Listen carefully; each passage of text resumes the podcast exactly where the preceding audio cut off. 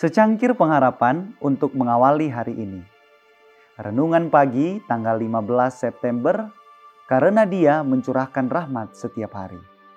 Mazmur 65 ayat 14. Padang-padang rumput berpakaikan kawanan kambing domba, lembah-lembah berselimutkan gandum, semuanya bersorak-sorai dan bernyanyi-nyanyi.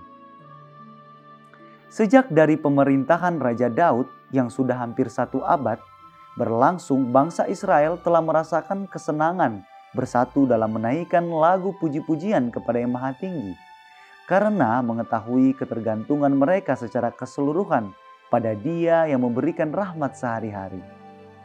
Dengarlah kata-kata pujian mereka bila mereka menyanyi, "Ya Allah yang menyelamatkan kami." Tempat terbitnya pagi dan petang kau buat bersorak-sorai.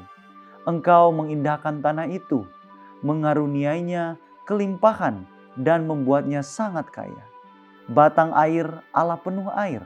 Engkau menyediakan gandum bagi mereka. Ya demikianlah engkau menyediakannya. Tanah-tanah padang gurun menitik. Bukit-bukit berikat pinggangkan sorak-sorai. Padang-padang rumput berpakaikan kawanan kambing domba. Lembah-lembah berselimutkan gandum.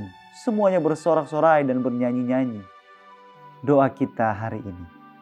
Marilah kita memohon kiranya rahmat yang Tuhan curahkan hari ini menuntun kita untuk terus bergantung kepadanya. Amin.